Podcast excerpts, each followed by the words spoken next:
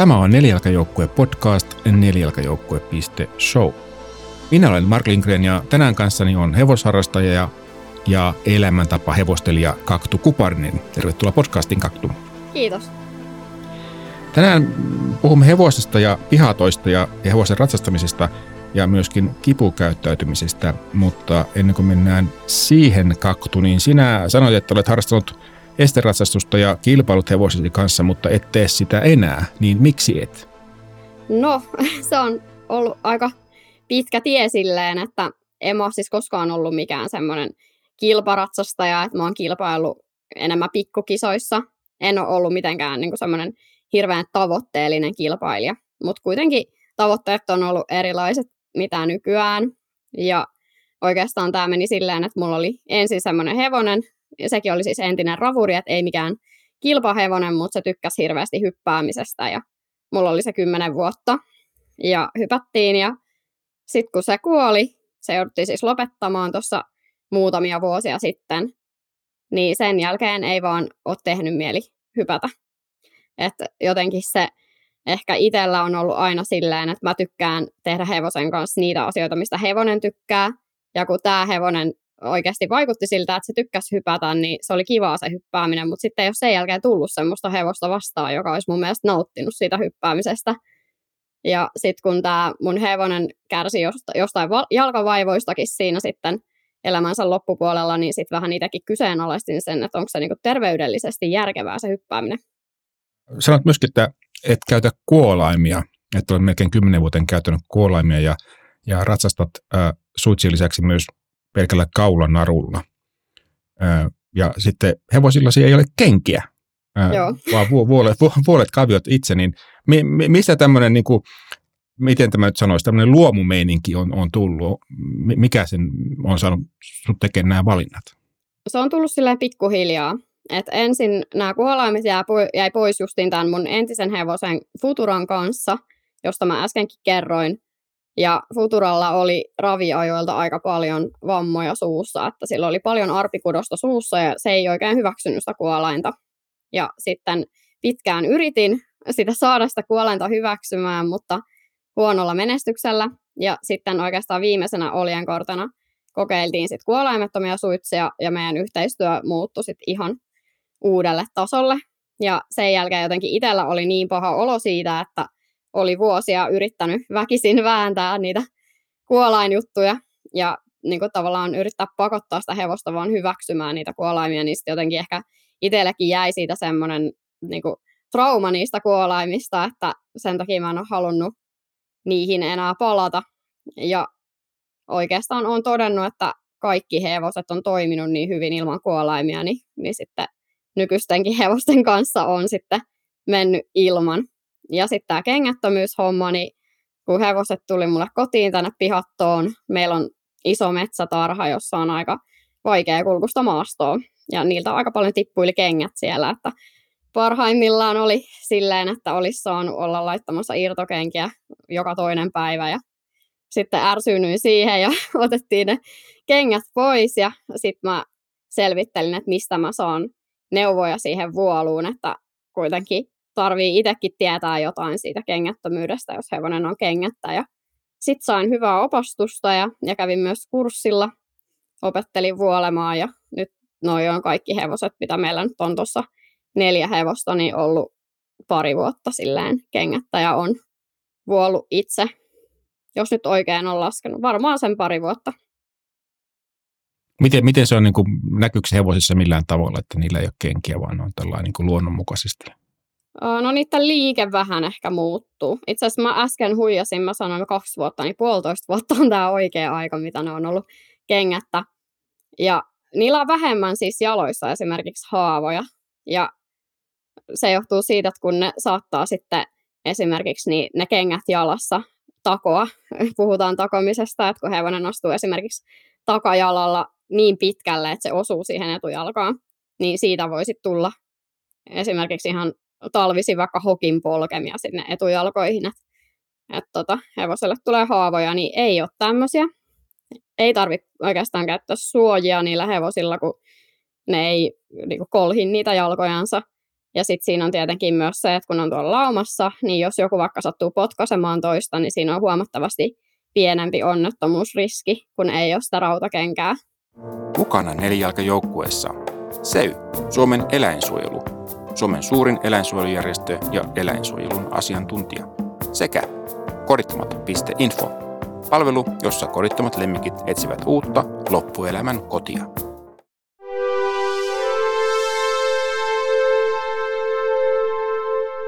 Sä tosiaan pidät hevosiaasi pihatossa, joka on ei ilmeisesti kovin yleinen tapa, niin mistä, mistä tämmöinen ajatus tuli?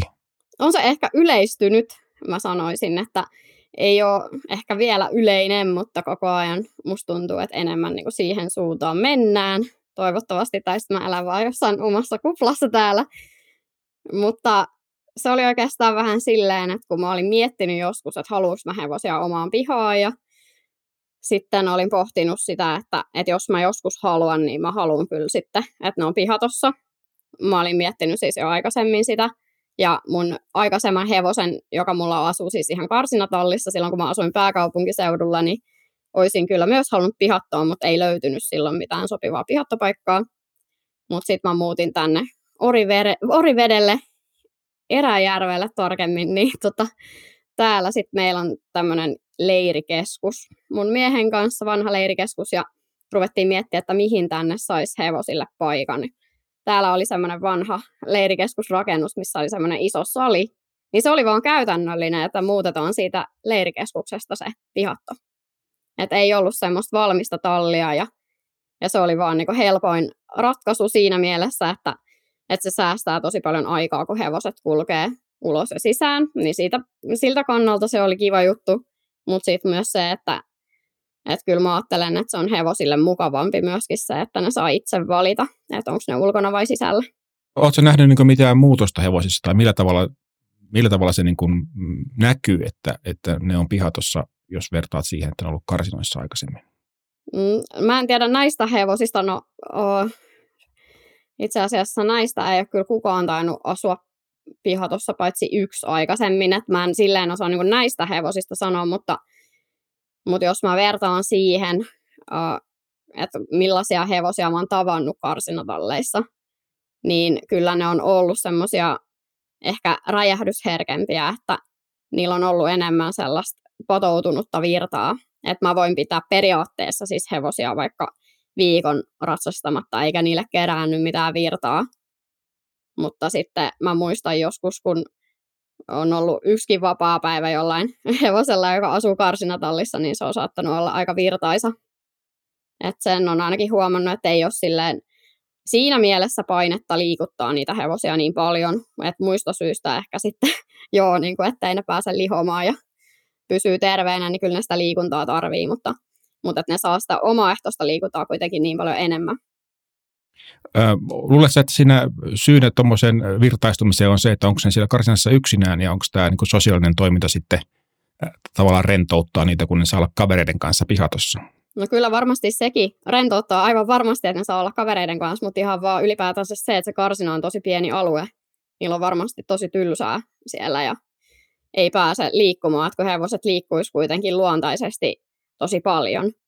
Et mä en muista, oliko se nyt, että, että jos on yli seitsemän hehtaarin tarha, niin siinä vaiheessa ei välttämättä tarvitse ihmisen huolehtia siitä hevosen liikutuksesta, että silloin ne alkaa liikkua jo niin paljon, että, että se on niille riittävää. Mutta meilläkin on vain kahden hehtaarin tarha, että sekään ei ole vielä riittävää, että, että huomaa, että itse on alkanut ajattelemaan silleen, että, että jotenkin tuntuu, että kahden hehtaarinkin tarha on vähän pieni.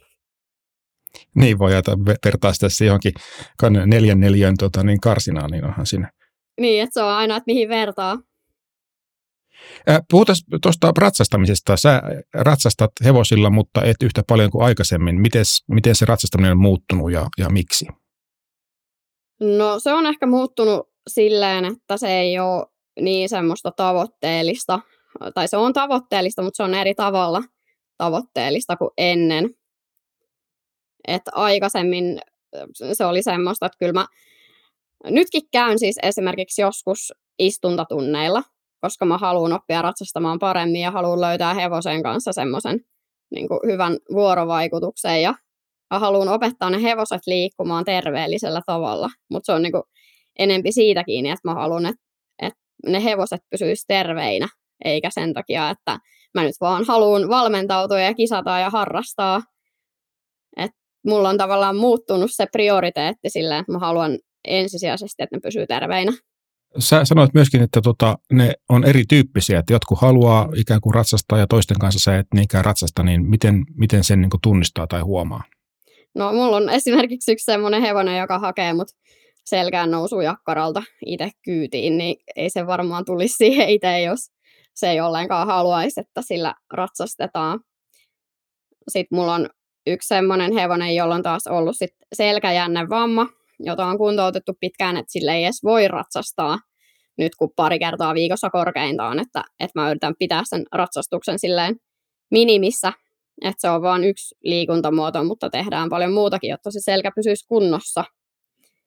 Ja sitten on yksi semmoinen hevonen, joka on myös entinen ravuri ja se on uh, ihan alkuvaiheessa koulutuksen suhteen, että sillä on ratsastettu ehkä kymmenen kertaa ja mä oon nyt vaan talven pitänyt sitä oikeastaan kokonaan ratsastamatta, koska mä oon todennut, että se on vielä niin vino ja hutera ja pieniä honteloja ja kaikkea mahdollista, että mä, mun mielestä se ei ole reilua mennä sen selkään vielä enempää. Et, et varsinkin nyt talvella, kun on ollut vähän liukasta, niin mä oon vaan halunnut nyt sit opettaa sille maasta käsin semmoista liikkumistapaa, että se olisi sitten helpompaa se ratsastus sille siinä vaiheessa, kun lumet sulaa ja viittii taas sinne selkään kiivetä.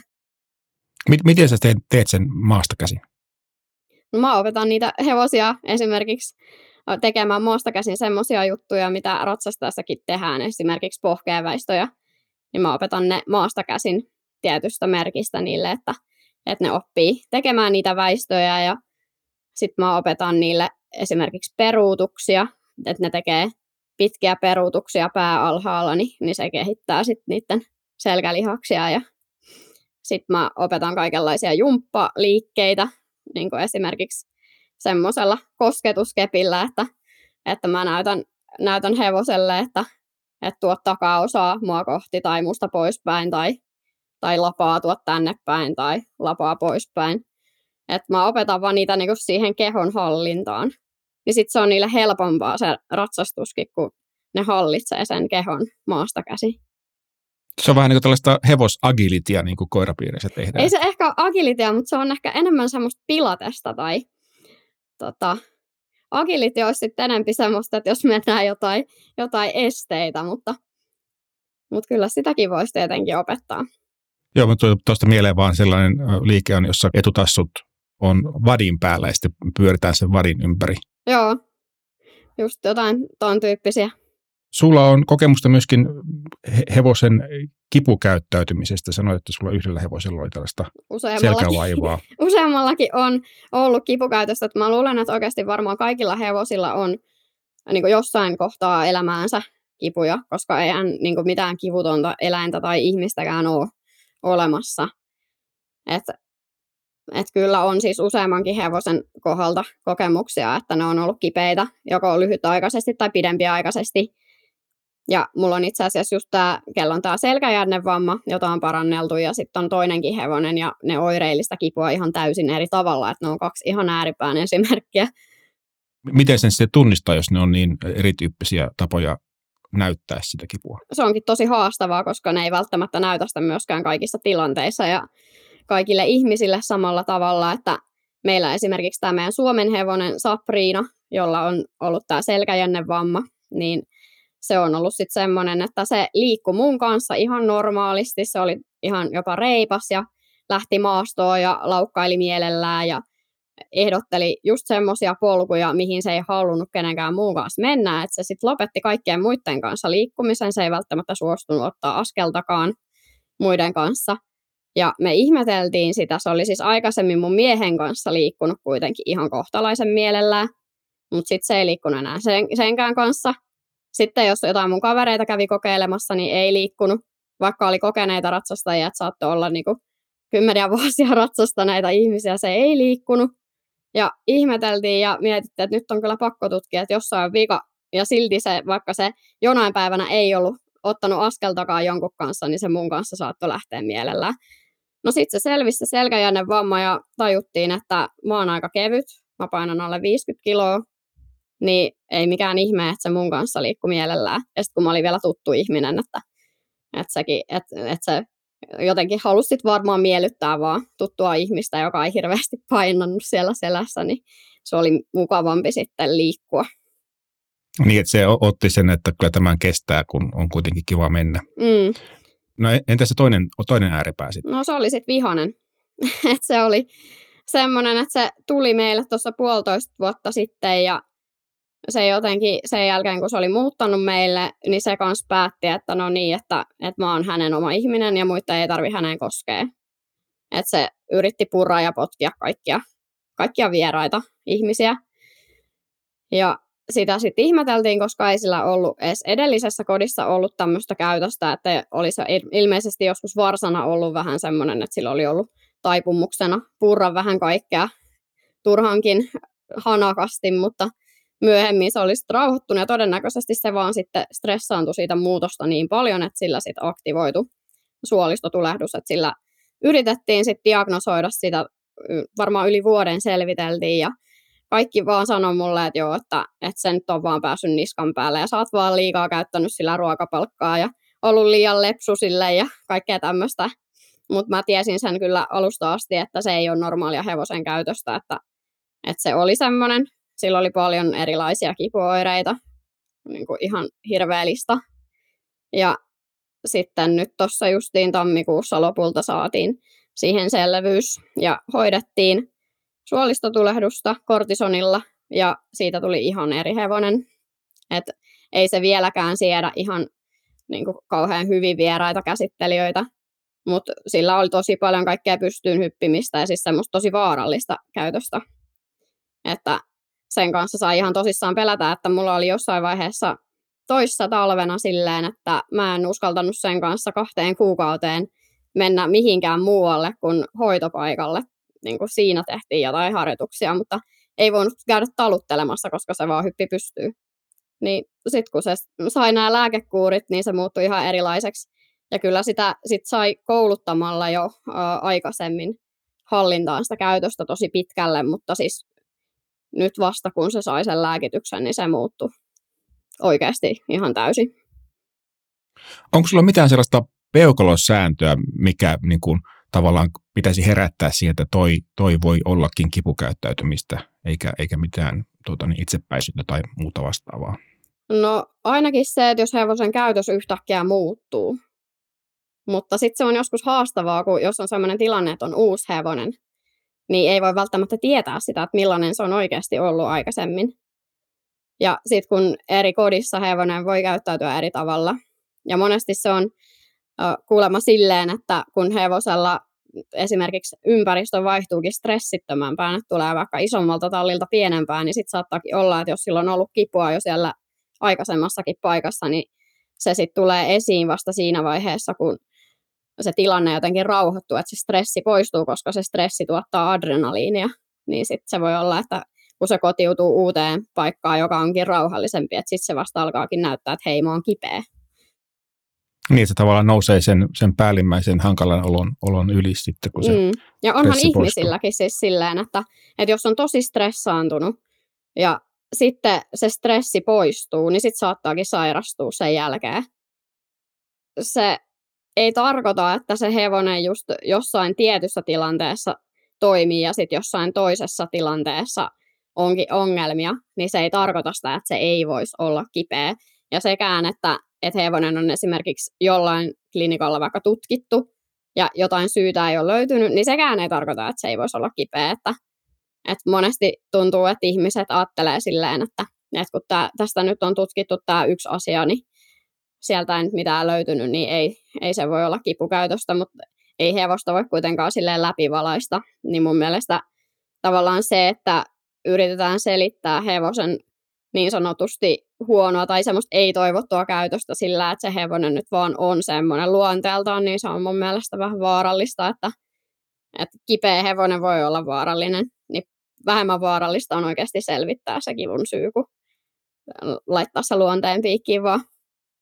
Totta, ja niin, eikö se, sehän meni sen tuota, niin suolistovalvankin kanssa pitkän aikaa ennen kuin se löytyi. Joo, siis siinä meni vuosia. Mä olin kyllä ihan loppu sitä selvitellessäni, että siinä on, tällä hetkellä hevosen omistajilla on mun mielestä vähän liian iso vastuu siinä, siinä tota, että kun tuntuu, että kaikki ympärillä jotenkin tuomitsee, että jos kertoo, että hevonen käyttäytyy jotenkin vaarallisesti, tai varsinkin jos kertoo, että hevonen käyttäytyy aggressiivisesti, niin se on jotenkin tosi iso tabu, että, että musta tuntuu, että, että jotenkin se on tosi tiukassa istuu hevospiireissä se ajatus, että ihmisen pitää aina olla hevosen niskan päällä ja hevonen ei saa turpakarvaakaan liikauttaa mihinkään suuntaan tai muuten on nyt johtajuus on ongelma, että, että kyllä se oli, se oli aika raskasta sitä selvitellä, mutta mä toivon, että pikkuhiljaa alkaisi tieto lisääntymään, että ei sitten tarttisi aina vuotta putkeen yrittää epätoivoisesti taistella tuulimyllyjä vastaan, että selviää, mikä hevosta vaivaa. Käytät siis koulutukseen ruokapalkkaa apuna. Oletko aina käyttänyt sitä vai onko se vaihtunut jossain vaiheessa? Olen mä käyttänyt sitä jo useamman vuoden, mutta en silleen ehkä yhtä silleen sääntillisesti, mitä nykyään, että et kyllä mä joskus entisen hevoseni Futuran kanssa käytin myös, mutta mä en käyttänyt siinä äänimerkkiä mukana, eli kun mä käytän nykyään ruokapalkkaa, niin mä merkitsen sen oikean hetken, milloin hevonen tekee sen pyydetyn asian niin äänimerkillä. Ja sitten se hevonen tietää sen täsmällisen hetken, milloin se on tehnyt sen oikean asian. Onko se mitään eroa niin kuin aikaisempaan koulutusmenetelmään verrattuna? No on. Tämä on huomattavasti tehokkaampaa, että pystyy merkitsemään sen täsmällisen hetken, kun hevonen tekee oikein. Että se kouluttaminen on nopeampaa.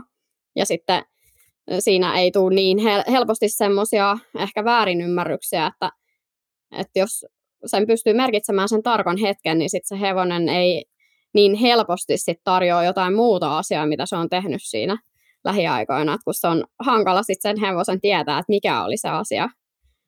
Kuitenkin hevonenkin voi tehdä monta asiaa joskus samaan aikaan tai hyvin nopeasti peräkkäin, niin kyllä se helpottaa, että pystyy tosi niin kuin, tarkasti merkkaamaan sen, mikä oli se juttu.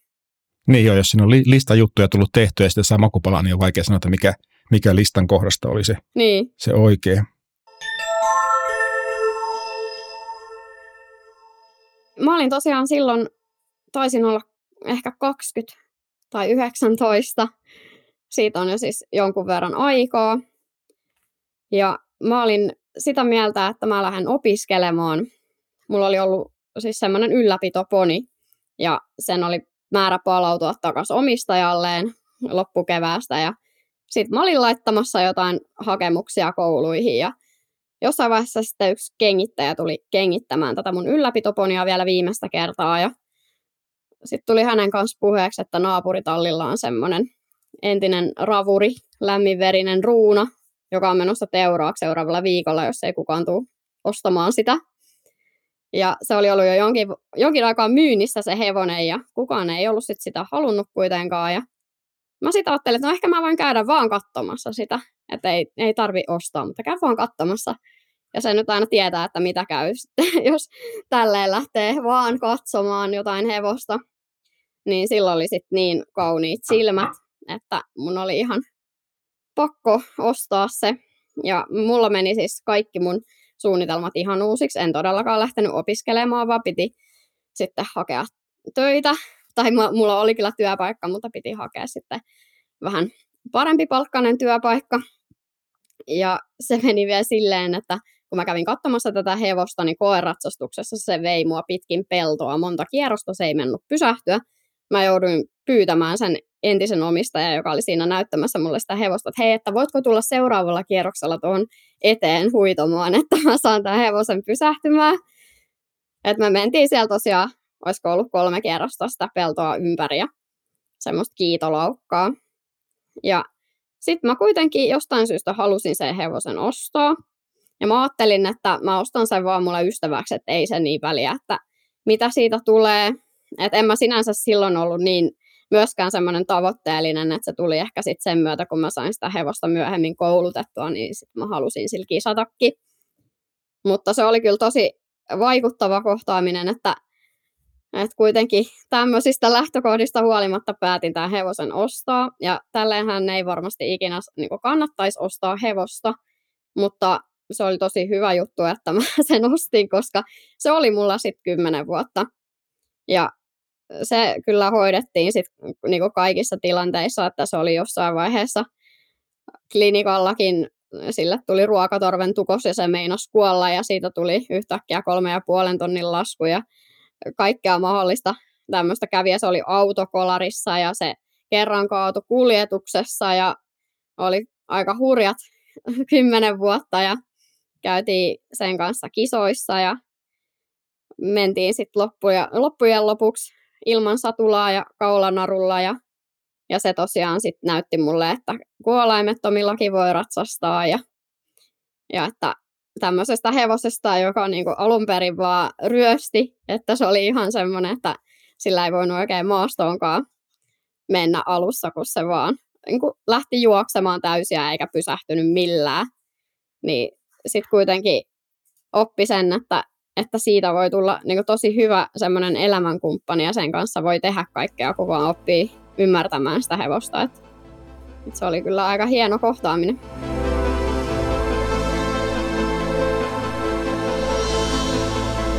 Tämä oli Neljäkajoukkue podcast. Jos pidit jaksosta, vinkkaa toki kaverillekin. Tuottajana ja editoijana toimin minä, Marko Lindgren ja Huima Production. Taustalla soivan musiikin on tehnyt Sari Toivola. Lähetä palautetta osoitteeseen palaute at neljälkäjoukkue.show. Jakson merkinnät ja uudet jaksot löytyvät osoitteesta neljälkäjoukkue.show.